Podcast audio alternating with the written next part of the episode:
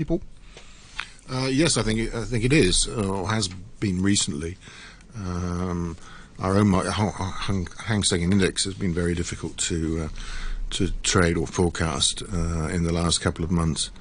Um, partly because, in, in our case, partly because we had this enormous flood of new paper IPOs coming in, which suddenly people are saying, well, they all look the same to me. You know, it's just a new, a new app uh, or something. Um, but you know,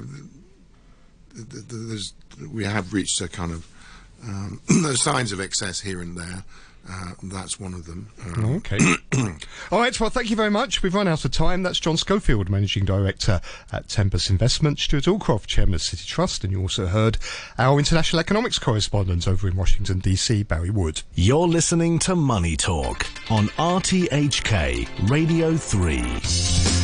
Let's take a final look at the markets. Down in Australia, the ASX 200 is up about a third of 1%. The Nikkei 225 in Japan also trading to the upside, up 0.2%. The Kospi in South Korea is up 0.1% and futures markets indicating that the Hang Seng is going to add about a couple of hundred points at the open this morning.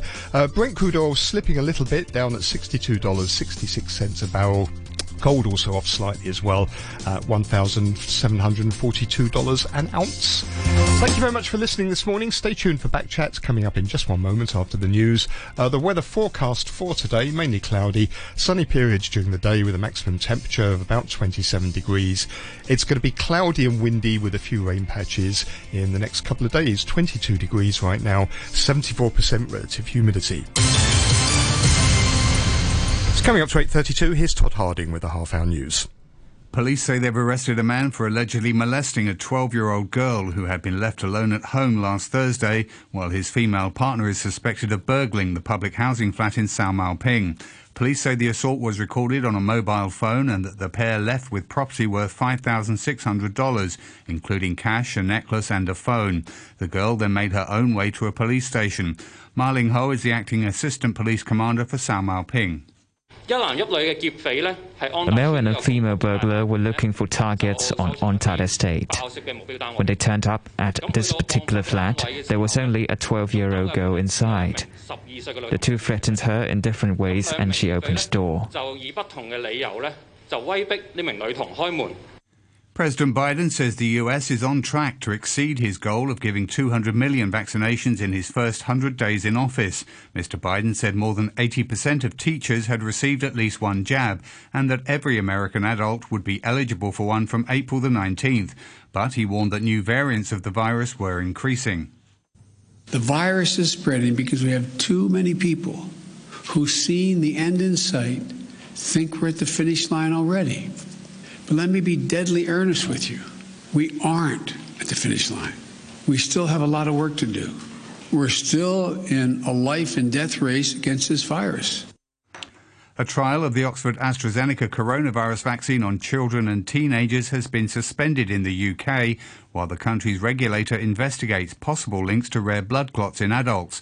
A professor from the University of Oxford said there were no concerns about the safety of the trial, but scientists were waiting for more information. The BBC's Anna Collinson reports. This decision to halt immunisations for the short term may just be for a few days.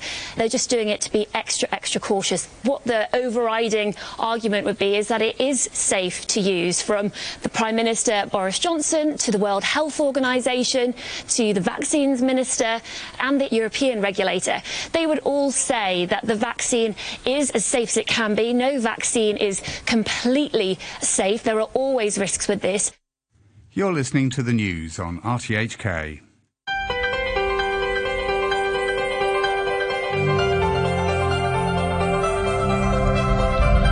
Good morning and welcome to Backchat. I'm Hugh Chiverton, your co-host today. We welcome Steve Vine. Steve, good morning to you. Good morning. A COVID catch up again today. Authorities confirmed seven new infections yesterday, three local, four imported cases but no untraceable ones. But a government advisor on the pandemic has warned that infections could jump up again after the holidays when people generally stay away from doctors.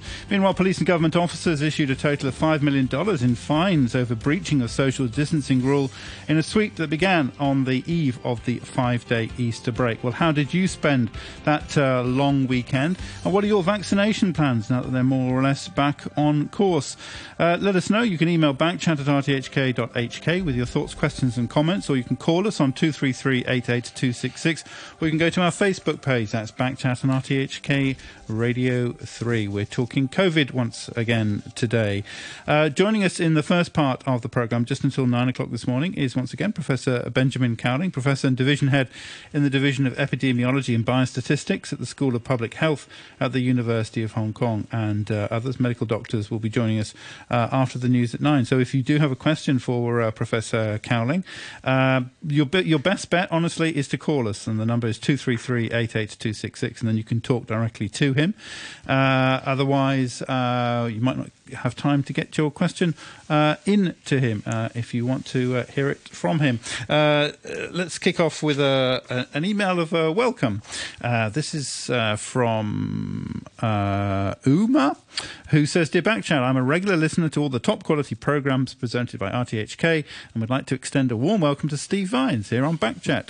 I enjoyed Morning Brew at 10 o'clock with Steve every Thursday, but was really saddened and disappointed that was ended for some lame reason. I hope Steve can continue to share with us his insights and knowledge, which made his segment on Morning Brew the highlight of the week. I also hope RTHK top quality programmes produced by our excellent world class journalists are not cancelled for no good rhyme or reason. RTHK is funded by taxpayers' money, and as a taxpayer, I think we deserve to have a say in the type of shows or programmes we like to listen into. Thank you. Well done, RTHK journalists, for your excellent service. That comes from Uma. Very nice of her. Can I just clarify she's not a family member? Not your, it's not mum. Uh, and uh, another uh, e- email. This is from uh, Herman uh, on uh, today's topic uh, who says as Hong Kong relaxed its restrictions, France and Italy imposed new lockdowns.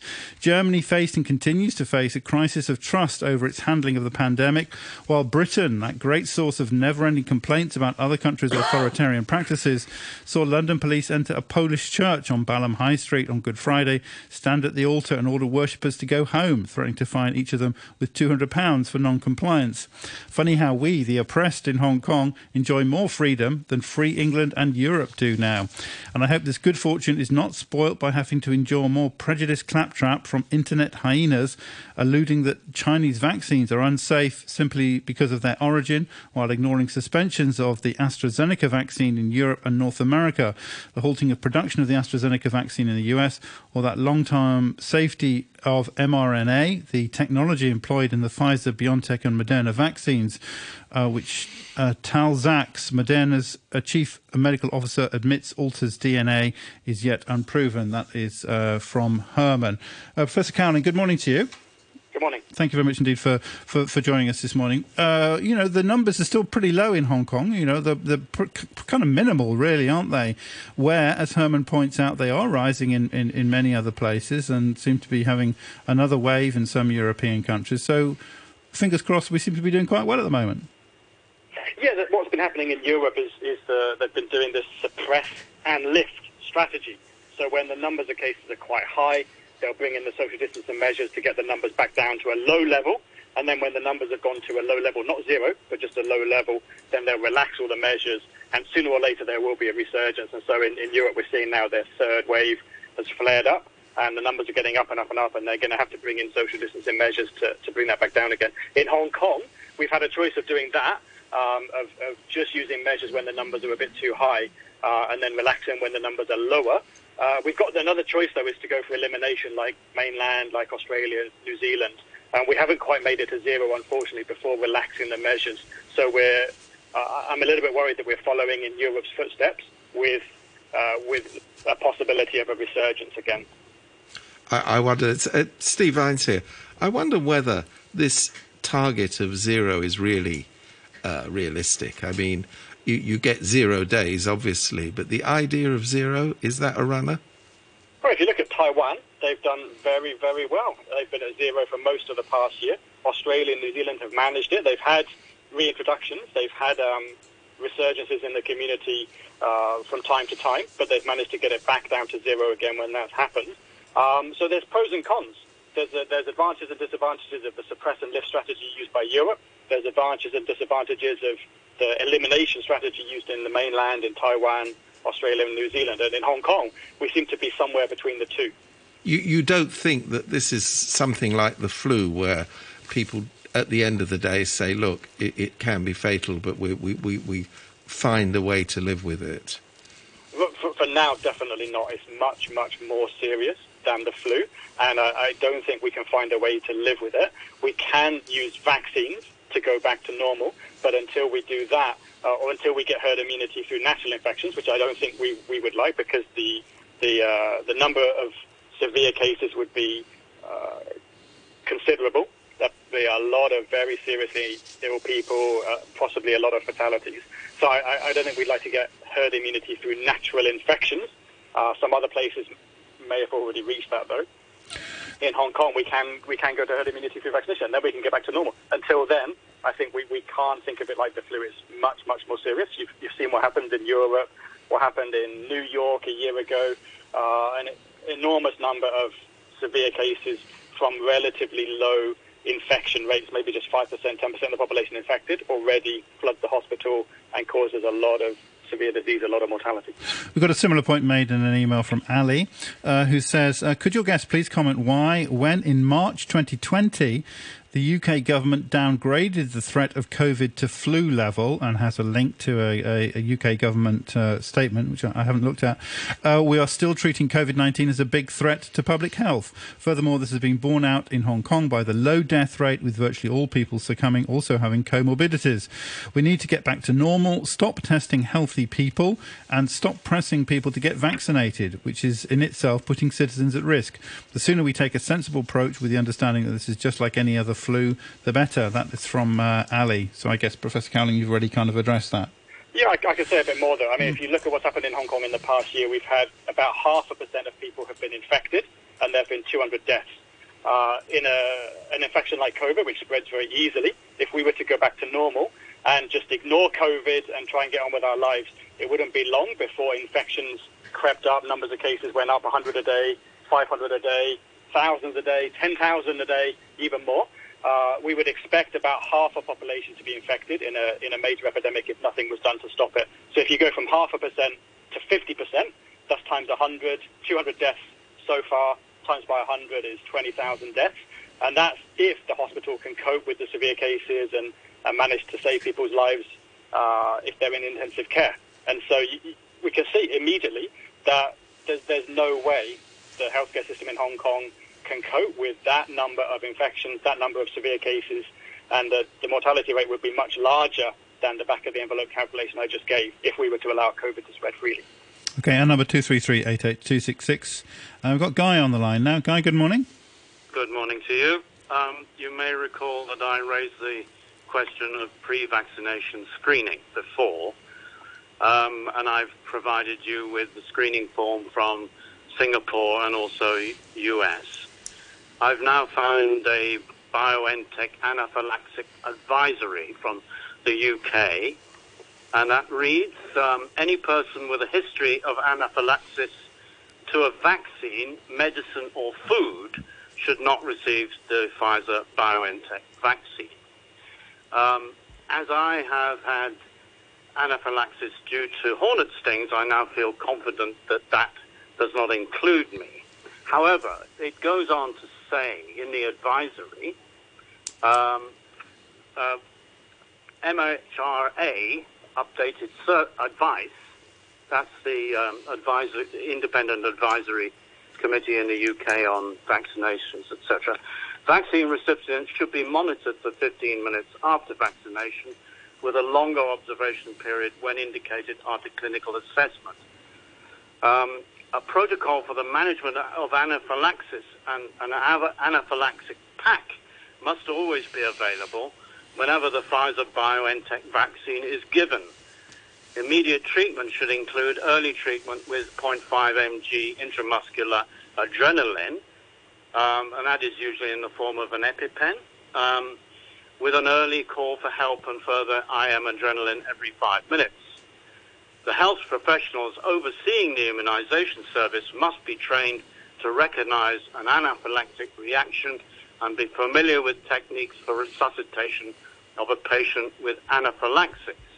Now, in my own experience, um, when I needed um, a, an emergency medical response to an anaphylactic uh, shock due to hornet stings, uh, I found that the paramedics, both on motorbikes and uh, ambulances, were not equipped with any form of, of adrenaline injector, and I had to be transported to A&E for emergency medical treatment. I found that extraordinary and um, I'm not confident that the vaccination centre that I will attend very soon will be properly equipped.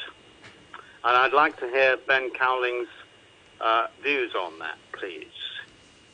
Okay, sure. We, so yeah, go, go ahead. We do have a doctor afterwards, but go, carry on.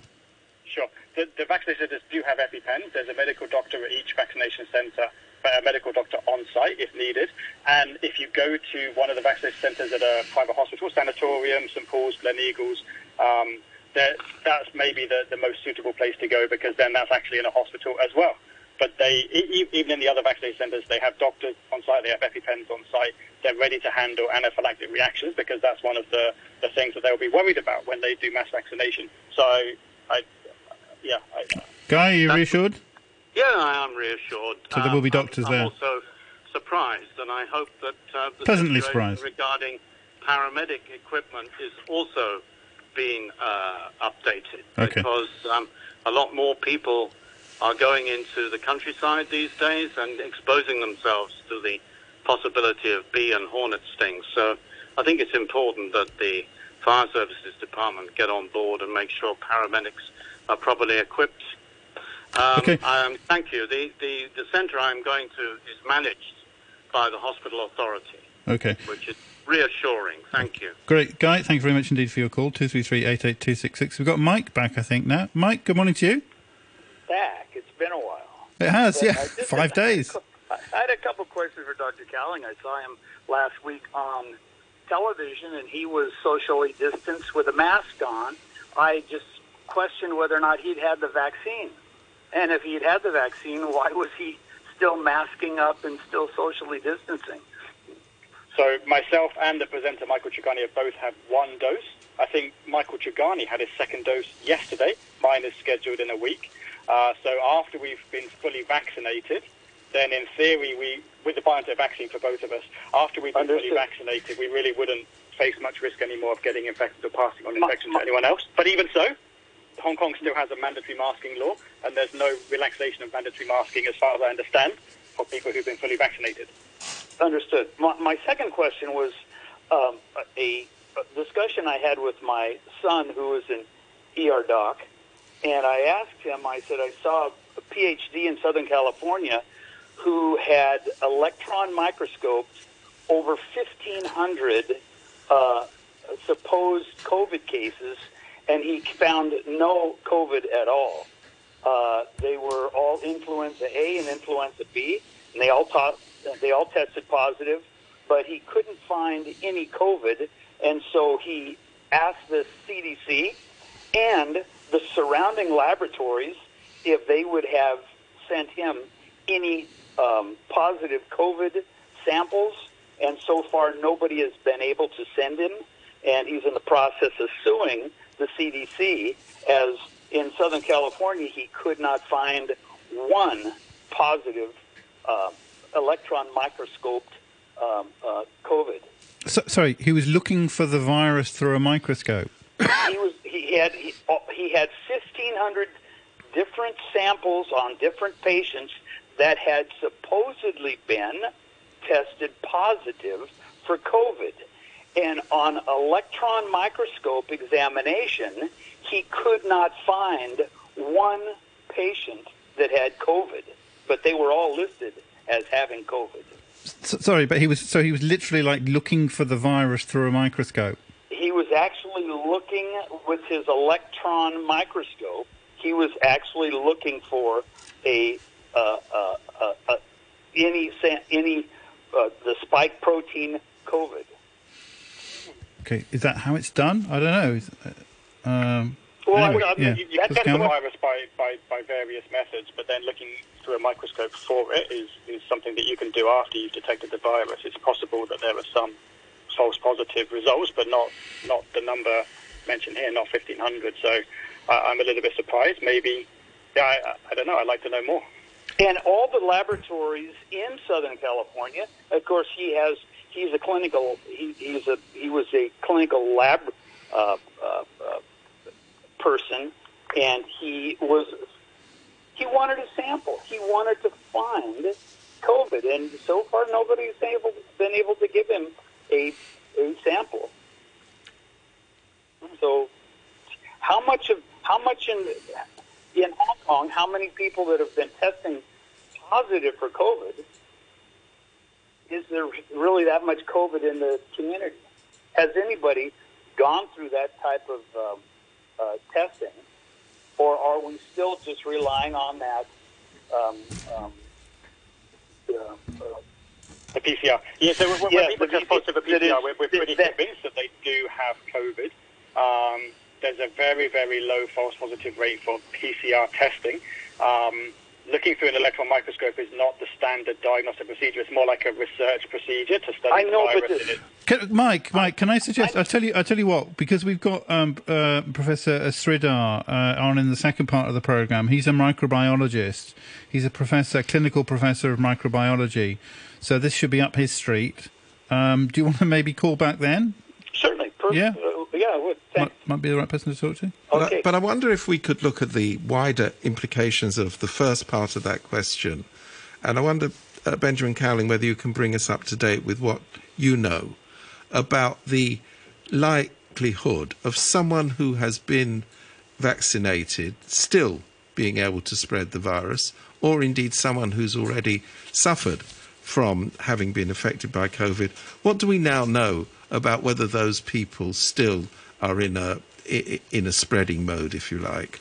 Still some uncertainty for the BioNTech vaccine. What we've seen in Israel, some preliminary analyses that I'm aware of, have shown that the, the vaccinated people are much much less likely to be able to pass on infection. So so we know that 95% effective against mild infection. There's still a possibility that people could get a mild infection that's not recognized or an asymptomatic infection. But the effectiveness against maybe a contagious infection is, is certainly more than 90%. I suspect more than 95%. So the BioNTech vaccine is excellent at limiting not only severe disease, but also at limiting mild infection and potential for onwards transmission. The Sinovac vaccine, there's relatively less data available. Uh, we know it's also very good at protecting against severe disease, but not so good as some of the other vaccines at protecting against mild infection, which would also then still be potentially contagious. So my suspicion is the BioNTech vaccine will limit transmission in the community very, very substantially. The Sinovac vaccine maybe not so much. And people who've contracted the virus? So people who contracted the virus usually will be protected against reinfection for some time. There's still possibility of reinfection in some people, and we've heard reports of that. But in general, the immunity seems to be lasting for quite some time. Um, it can be boosted, though, by vaccination, and so people who've been infected should still get vaccinated because their immunity can then come up to a higher level. But people who've been previously infected most likely will have some uh, some level of immunity for for at least six months, maybe longer, maybe more than a year. But of course, we, we don't know the long term because we haven't got there yet. But does that suggest that all of these vaccine programs would need to be repeated at six monthly intervals? No, not at all. So what we know so far is the BioNTech vaccine uh, maintains very high effectiveness even up to six months after vaccination. We just haven't seen beyond that because we haven't been following people for that long after vaccination. My suspicion is it will last for quite some time, and maybe the reason in the future we'll need booster doses is not because of a drop in immunity from the original vaccination. It maybe we'll need booster doses because of variants that emerge which escape the immunity that we've acquired from vaccination. And that's why we might need booster doses, whether it's in a year or two years or three years, somewhere down the line. At the moment, it seems like the BioNTech vaccine can protect against the variants we know about, the UK variant, the South Africa variant, the Brazil variant, so we don't need a booster dose for those. But maybe in the future there'll be a variant that, that escapes the, the immunity, at least from the BioNTech vaccine. For the Sinovac vaccine, I, I don't know. We don't have any comparable data. An, uh, uh, so an email from uh, JR now. Dear Backchat, do you know, does anyone know, what the situation is regarding the recognition of the Chinese vaccines by the UK government? If people get one of the Chinese vaccines, will the UK recognise it and permit entry into the UK unrestricted? I understand that China only recognises its own vaccines and will only allow foreigners uh, who have had those vaccines to enter the country. Also, is there any update about the Chinese government's plans in terms of a mass vaccination? I still don't un- quite understand what the national plan is in terms of travel, etc., in the Greater Bay Area or in Greater China as a whole. That comes from JR. Uh, that's, that's, a lot of questions altogether. Mm. For the UK, I'm not sure that they will recognise uh, vaccines from people. Uh, sorry, for, they recognise vaccines that they themselves are not using in the UK. We'll have to see. And there's an argument about that in Europe at the moment because some parts of Europe are using different vaccines. But I, I think ultimately, maybe by September, the UK won't restrict entry to people uh, from, from Asia, from anywhere else. And so it wouldn't really matter what vaccine people have received because they'll be free to enter the UK anyway. And then the second question about mass vaccination in, in the mainland, um, I, I think supply of vaccines may still be an issue right now, but I know they've ordered 100 million BioNTech vaccines. Most likely they're trying to get their own mRNA vaccine as well. And once they've got a few more vaccines available to them, uh, maybe larger numbers, then I think they can really push ahead with mass vaccination. And it wouldn't surprise me if, if the majority of uh, people in mainland have been vaccinated within the next maybe 9 to 12 months and then the mainland can look to open its borders and get back to normal. And hopefully, by Hong, uh, by that time, Hong Kong will have done the same. A lot of confusion about AstraZeneca in uh, Europe. Um, what what do you make of uh, what's going on there? Is there a significant danger? There's, there's not a significant danger. There is a, a known risk now of blood clots. The order of magnitude is about one in every hundred thousand people vaccinated could develop these blood clots uh, it tends to be in middle-aged women, which is how it was picked up because it was unusual in that age group to see this specific type of blood clot. It was an unusual event, and it was then linked to vaccination, and it's now uh, the European Medicines Agency, I think, just announced that they do believe it's a causal link, but it's a very, very low risk. And so the assessment in Europe is that the risk from COVID infection is still much more serious and concerning than the risk of any event from vaccination and so they'll still continue to use the vaccines. They'll still recommend vaccination. It's a known risk, but it's considered to be a, a very, very low risk. Can I can I also ask you about this um, where where there's confusion, and this is in Hong Kong. We had a 12 day hiatus during which the BioNTech vaccine was not distributed on grounds of some faulty packaging. I believe the issue was in caps. That seems to be a very long hiatus compared with a nil hiatus in distribution of Sinovac, where there were all sorts of concerns about fatalities, about severe after effects. Uh, what do you make of all of that? Yeah, I, I think the Committee on, on Causality assessed the, the, sign of, the post Sinovac deaths fairly quickly and concluded that there was no nothing to worry about. Uh, for BioNTech, I think it took a little bit of time to go back to the manufacturer and figure out what exactly was going on. But I still don't completely understand myself what's happened because the lots that we got in Hong Kong of BioNTech, I don't think were produced differently to the other lots. I, I don't know. I haven't heard whether the rate of defects that we had in Hong Kong, which was uh, five in a thousand, or just two in a thousand, two in every thousand vials were, were defective. I don't know whether that's the same in other countries. I have a suspicion it might be similar in other places that have got the BioNTech vaccine. And so I, I don't know, it seemed like a, an awful lot of backwards and forwards with the manufacturer. And then we, we still haven't really learned if there was anything special about the lot that we had. Uh, there was no safety concern, but those lots are not being used, as far as I understand, and we've been sent replacement lot. So it's all a bit of a mystery, and I wonder whether there'll be an official report to, to explain what's happened. Quick question from Jay, who says, "Can someone ask Ben how he sees border openings panning out? First China and then other countries? Is that what you expect?" no, I think China, the other way around. I think China will be one of the last places to open its borders back up to visitors, and and for uh, us in Hong Kong, it's only really safe to do so when um, It's only really safe to do so when the local community's got herd immunity, either through natural infections or through vaccinations or through a combination. What we're going to see in Europe and, and the North America is a combination of infections and, and vaccinations creating herd immunity, and then COVID will just seem to, to go down to low levels after Okay. herd immunity. It won't go down to zero, but it will go down to low levels. There'll be no further threat of hospitals being overwhelmed and no further need to restrict travel. Okay. So borders will open again, travel will resume. All right, Professor Asia, Cowling. we're going to be behind. Thank you very much indeed for uh, joining us uh, once again. Uh, more after the news at nine. The weather, briefly, it's going to be mainly cloudy today. 22 degrees now, humidity is at 75%.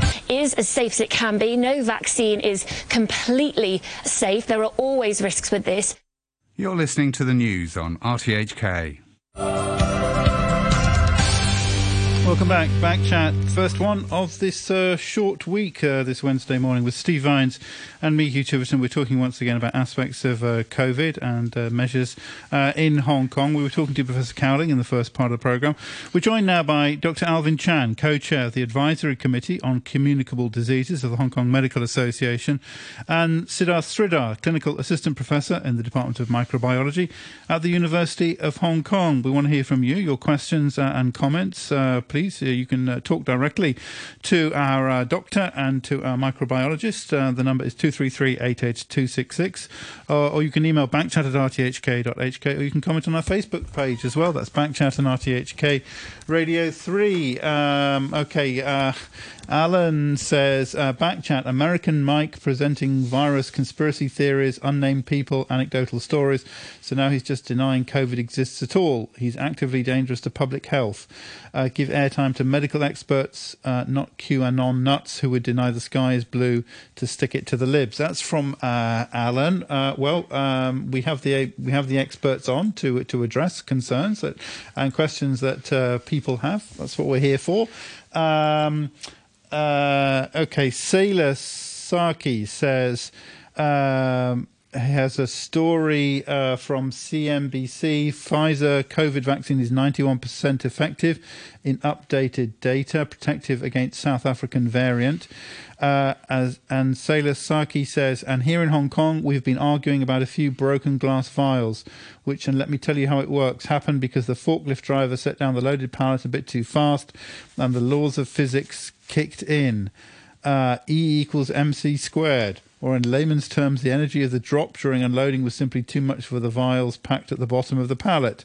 I'm not sure if load stroke shock sensors are attached to it, but if yes, you have evidence beyond doubt that some ex taxi driver, now forklift operator, made a boo boo, and that's what happened. That's from uh, Sailor Saki. Uh, Mo says, Welcome, uh, Stevie. To uh, Backchat, great to uh, have him here. That's for one for uh, Steve Vines. And Nig on Facebook also says, Welcome, Steve Vines. You're giving me a reason to return listening on Wednesdays at least. Uh, that's, uh, as I say, uh, from Nig. Dan on Facebook has a link to a New York Times story. The US is edging towards normal, alarming uh, some officials. Uh, you can check that out.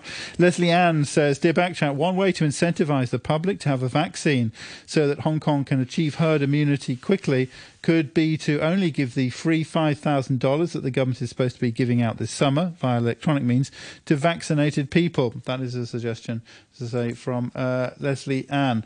And uh, a couple of comments on, on the vaccination programme. Um, first of all, uh, Elango B says, uh, Good morning, everyone. Uh, I got my first BioNTech jab yesterday, thanks to the government. The arrangement was so convenient and less waiting time. I don't know why, but I see very less local people are queuing up for the vaccine, but more expats are eager. My question is regarding the latest news about blood clot issues for AstraZeneca vaccine.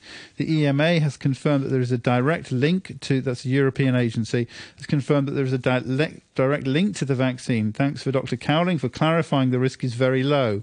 My parents in India, father age 60 and mother 53, are looking to get the same vaccine this week. Is it still safe for them to take the vaccine or can they wait for further information? That comes, as I say, from uh, uh, Elango B. Uh, Dr. Chan, good morning to you. Yes, good morning. Uh, so we've been hearing about kind of uh, risks associated with. I don't know if you've been keeping up with what's happening with the with the uh, AstraZeneca. Uh, uh, uh, what would your advice be for someone like Elango B, who's uh, considering uh, her parents? Well, Or his parents. first of all, we still not uh, have uh, AstraZeneca Oxford vaccine in Hong Kong. So uh, to us now, it's a theoretical concern, but of course it's given in Europe and also in Australia. Perhaps uh, uh, if our parents were there, or I think it's safe. Um, I, I, would say that relatively safe to give it uh, for people over the age of 60, because all those cases found to have uh, suffered from blood clots um, after AstraZeneca, they were uh, mostly uh, under 50 years of age and females. Okay, um, but however, uh, I, I, think the uh, EMA had not really concluded any causative relationship between the bio, I mean the AstraZeneca and the blood clots. Only one of the scientists in the board had come out to say that it's related but the official stand of EMA as well as uh, uh, other national um, medicine agencies or authorities had not come up to such a conclusion. But of course, I think we should be cautious, of course. So I would say that if we have a choice under the age of uh, 50 females um, if we have a choice, of course, we could opt to take other vaccines like BioNTech or Johnson and Johnson. but um, we, we still say that even there were relationship between the uh, blood clots and AstraZeneca, the risk is not really that big. Um, uh, so that's why uh, the authorities still said that the benefit uh, outweighs the risks. Uh, that's just my understanding of it. Well, Dr. Chan, let, us just turn back to what's available in Hong Kong, which yes. is BioNTech and, and Sinovac. And yes. I'm wondering what your thinking is now. We've waited repeatedly for the Sinovac to declare the results of the third phase testing, still not happened. The evidence that exists is that the efficacy ranges between 50 to 60 percent, much lower than any other vaccine on the market. I mean, in the light of that, how likely are you to recommend to your patients that Sinovac should be their first choice, particularly incidentally to patients over the age of 60, where on the mainland, of course, they're recommended not to take it? Yes, uh, that is really um, a paradox. Um, because the scientific committee in Hong Kong had been so courageous already to stand out and uh, recommend Sinovac uh, to the people of Hong Kong, um, even those over the age of 60, uh, without the publication of the third phase data of uh, Sinovac. And uh, this is what uh, the scenario in Hong Kong is. So I think um, people are free to make choices. Everybody had uh, come across all these new reports, and these news reports had already covered what the experts in the scientific committee had committed.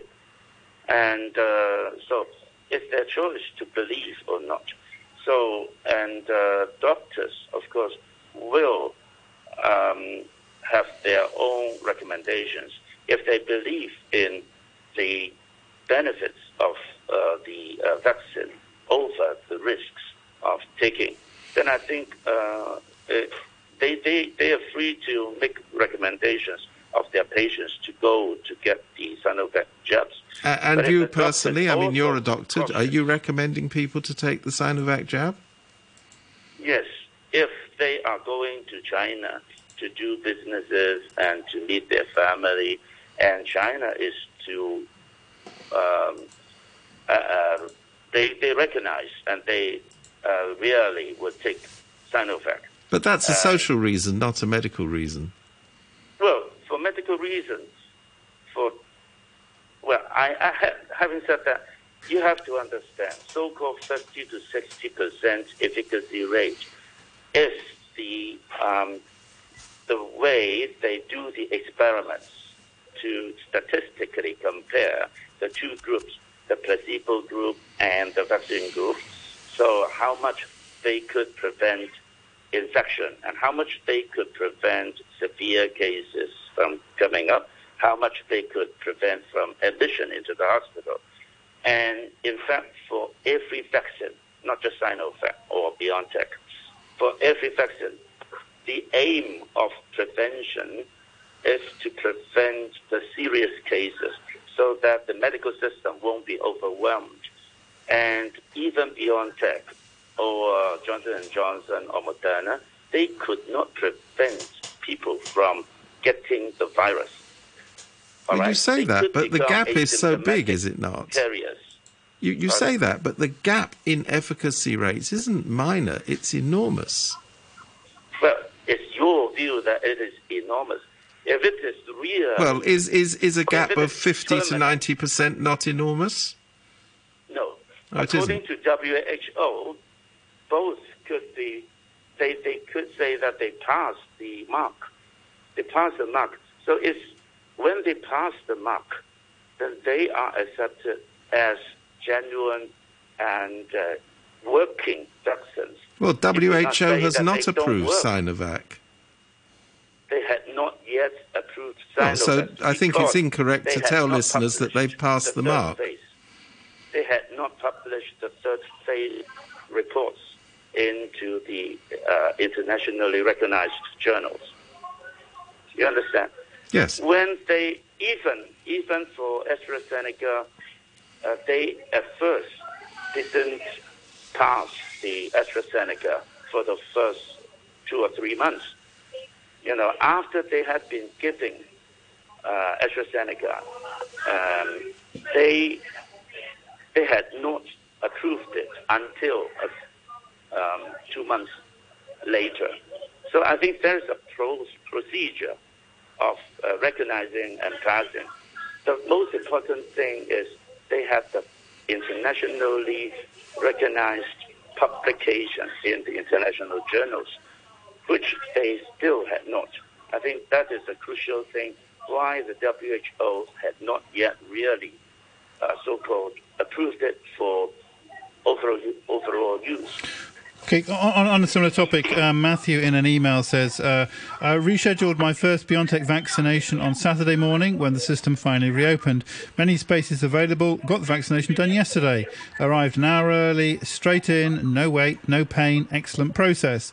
Can any experts on the programme today clarify if the mainland government will recognise the BioNTech vaccine that their Hong Kong government is administering for visa applications, or are they only accepting mainland developed vaccines like non WHO approved Sinovac? If it's the latter, then uh, what is the reason? Uh, Dr. Chan, my understanding is that the yeah the, the, the, the visa process it's not you're not given a visa automatically if you if you've had the vaccination, but the visa process uh, is uh, smooth smoother. Is that right for people who have had a mainland produced vaccine, Sinovac or Sinopharm? Is that correct? I really don't think it should be so nationalistic. hmm In a way, um, even BioNTech had been marketed and been represented by Fosun, a Chinese company in China. I don't see why China won't accept it. Well, because Dr. Chan, they've said this isn't a matter of debate, this is a matter of record. They have said they will only produce, sorry, they will only accept vaccines that have been produced in China. Uh, uh, BioNTech is produced in Germany. I mean, I think we have to accept what the Chinese authorities say as being the definitive statement on this. Is it uh, a, a, a new a statement released by government authority or from news agency? I don't know. I haven't read the um, the report. Well, I think But you'll find that in China, news China- agencies follow government guidelines. No, I, I, I'm not sure because I have not read it. But uh, it's, it's not that uh, logical to me because China had always said that we should not be so nationalistic uh, and limited by borders, etc. Uh, because once China said it, I think it should know. I mean, she should know that it's reciprocal. If you said that you don't recognize the vaccines produced by other countries, you ex- expect reciprocal treatment. Other countries would say that they won't accept, uh, I mean, your vaccines produced by China. So I, I really don't know uh, would China make such a comment to limit itself so But much. I can assure you, I can assure you, Dr. please. Chan, these are on record. These are statements that have been made by the Chinese authorities on record. I'm not, I, I'm quite bemused that you're suddenly saying, oh, well, I don't even know if these are proper statements. It, it, look up the record, it's all there. Uh, where is the record, you mean? Uh, well, I, I suggest, for example, you look at the um, the major Chinese publications. If you're looking in English, you can look at Global Times or China Daily, who report to the letter what the Chinese authorities say about these Sorry, matters. I didn't have I I didn't have read Chinese China Daily like you. I, I just read the South China Morning Post, and uh, I had not yet uh, come across such statement. I But recommend it. Okay, well, yeah, yeah, yeah. I- I- if, if, if you really think so, perhaps Radio Hong Kong could ask Chinese authority, uh, is it true that they won't accept uh, people uh, with vaccinations by other countries' vaccines? The- I really, I'm not sure about it. Uh, because what I had said is uh, from a general principle. Because if one country say that it won't accept other countries' vaccines, and other countries uh, again said uh, they won't accept uh, vaccines produced by other places, then uh, I, I think uh, that is not uh, international relations like in in, in, in the world uh, when uh, many places would like to have uh, vaccine passports. Okay, just to just to, just to clarify, yeah, just to clarify then, uh, because I think you're agreeing with each other. Uh, but uh, the the actual statement uh, from the uh, this is from the uh, Ministry of Foreign Affairs. Uh, is that uh, in view? This is from uh, uh, March. Uh, in view of resuming people-to-people exchanges between China and other countries, um, the Office of the Ministry of Foreign Affairs and the SAR will provide following facilitation for visa applicants, and so there's so there are some things which will speed up uh, the processing and the scope of applicants eligible for applying a visa will be expanded. Uh, please note, uh, says the uh, notice, please note that the above mentioned visa facilitation uh, applies only to applicants who have been inoculated with COVID 19 vaccines produced in China, either having received two doses, blah, blah, blah, blah, blah, and obtained the vaccination certificate, a proof of negative COVID 19 test. Uh, and uh, the travel record are no longer required. So yeah, it does say That it does doesn't specify. sound ambiguous to me. No, it specifies that they should be uh, uh, pro- vaccines produced in, in in China. Uh, anyway, we got we got an, uh, got another caller now on the line. I think it's Mike is back. Mike, good morning. Yeah, now it, it is Mike back, and I two two points. First of all, you've gone completely political, and I'm not. I thought we were having a scientific. I thought I would call up and have a scientific discussion. Secondly, your keyboard. Your We can do both. We can do both. okay, your keyboard warriors who think that I said or or or or, or, or um, claim that I said that I don't believe in COVID, he's not listening. Uh, you know, no, I believe in COVID. I believe COVID's a terrible disease, and I think it's it's it's. Uh, last year at this time, there were body bags, people that were full of people that had COVID. My question was recently, a uh, uh, uh, a scientist, uh, a PhD in a laboratory, tried to find a sample of COVID in Los Angeles, and he couldn't find it. All the patients that had positive COVID, the um, PCR testing, they uh, they were uh, uh, influenza A and influenza B, but he could not find COVID. Okay, And this I is something. Yeah, so just sorry. So this is something you brought up in the, in the first part of the program, and did so you could talk to Professor Sridhar. Let's well, let's do that now because also with us is, Siddharth Sridhar, say clinical assistant professor in the Department of Microbiology at the University of Hong Kong. Professor Siddharth, good morning to you. Good morning. Thank you very much indeed for, for joining us. So we had this question about um, somebody who, um, yeah, who was in Los Angeles, uh, is reported to have, you know, looked for uh, where they've been given samples from positive cases but couldn't see the virus through an electronic electron microscope. Uh, what's your uh, insight into that? Your take on that? Okay, I'm, I'm not too aware of the uh, realities on the ground over there, but uh, I mean, around the world in uh, different regions, most prominently, say in Brazil or India, or even pockets of Canada at the moment, we're seeing uh, major spikes of PCR confirmed COVID 19. Oh, absolutely, absolutely. Yeah, no question. No, not too confident about what the situation is uh, regarding what you're mentioning in the states.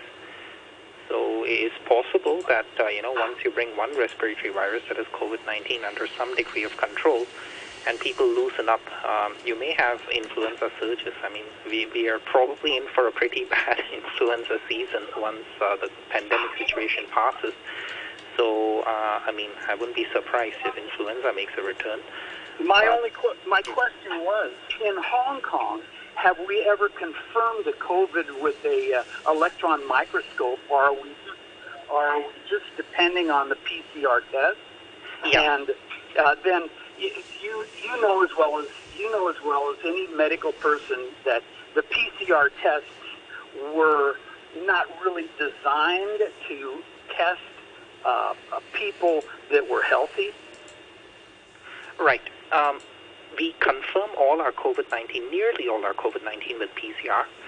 It is an extremely sensitive test, a very accurate test for COVID 19 in general. However, we have also grown the virus. So we actually, um, from selected patients, we get the clinical samples and we actually grow the virus in our uh, high biosafety level laboratories. So, and then we confirm that we've actually grown the virus out from their samples. So we Okay. do have confirmation that COVID 19 is definitely an issue. Yeah. That, that we do, but our, our cases are so low. But recently, the PCR tests are are, are going up. So uh, we uh, this this professor, the PhD, he was stating that you know if you if you run the PCR test 23 times or 24 times or 25 times to get that sensitive um, COVID test, that that he was coming up with no COVID, but a lot of influenza A and influenza B. Right. Um, the test itself wouldn't cross-react between the two viruses, so you wouldn't have a patient with influenza having a positive COVID test because the the way the test is designed is that it is specific for the virus that causes COVID-19. Yes. Sorry, And Professor al- Sridhar, and could you just one more- um, One very more question, and also with Oh. the vaccine, they were testing patients were testing positive after a positive COVID after they were taking the vaccine. Yeah, that, that's possible because no vaccine on the market currently is 100% effective. So you might have people who catch COVID 19 uh, even after the vaccination, although the rate is much lower than someone who hasn't had the vaccine. So that, that's But that the va- it was suspected that the vaccine was actually causing uh, the positive test. Ah, that that wouldn't happen because the vaccine actually, the vaccines that they're using in the states or in Hong Kong for that matter, don't do not contain the live virus. So once it goes into your body, it there is no way by which it could actually trigger a, a, a, a false positive PCR test. Oh, that's, that, that answers my question. Thank you very much. No worries. And can I ask you very briefly, on behalf of, of, of dumb people like me, can you just explain what the PCR test is? Ah, okay. So the PCR test is looking for the genes of the virus. So as long as the sample that's obtained from a person suspected to have COVID-19 has the genes of the SARS coronavirus 2, which is the cause of COVID-19, the PCR test would be flagged positive. So it's specifically looking for certain genetic fragments of the virus in our body. Ah, thank you. Okay, uh, w- one more comment. Yeah, this is on that uh, uh, looking for the uh, virus. Shekar on Facebook says uh, transmission electron microscopy for viral detection requires special preparation, such as negative staining, embedding, and getting an ultra thin section. Specimen storage, handling, and preparation are critical for detection of viruses. Even if the specimen is rich with viral load, experience and preparation are key to detection. That, that is uh, from Shekar. And we've got another caller on the line now. Hi, James. good morning. Yeah, go ahead. Yeah. Yeah, it's uh, Jim Middleton from Clear the Air. Hi, Hugh. Hi, morning. Hi, uh, look, um, we we are keeping up with research on, on what's going on, and I, I thought I'd share with some of the listeners some interesting uh, facts we've come up with. For example, they found in one study that drinking green tea um, has an effect on the ACE2 receptor, which the uh, the COVID needs to attach to. And that, that, it seems that those places that have a lot of green tea drinking get better results.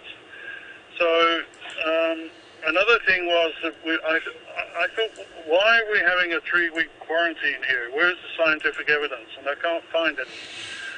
And in fact, what, what came up when I was searching this was the fact that the CDC uh, now recommends um, that a PCR test on the way into the quarantine and a PCR test on the seventh day, and if it's clear, they can leave on the eighth.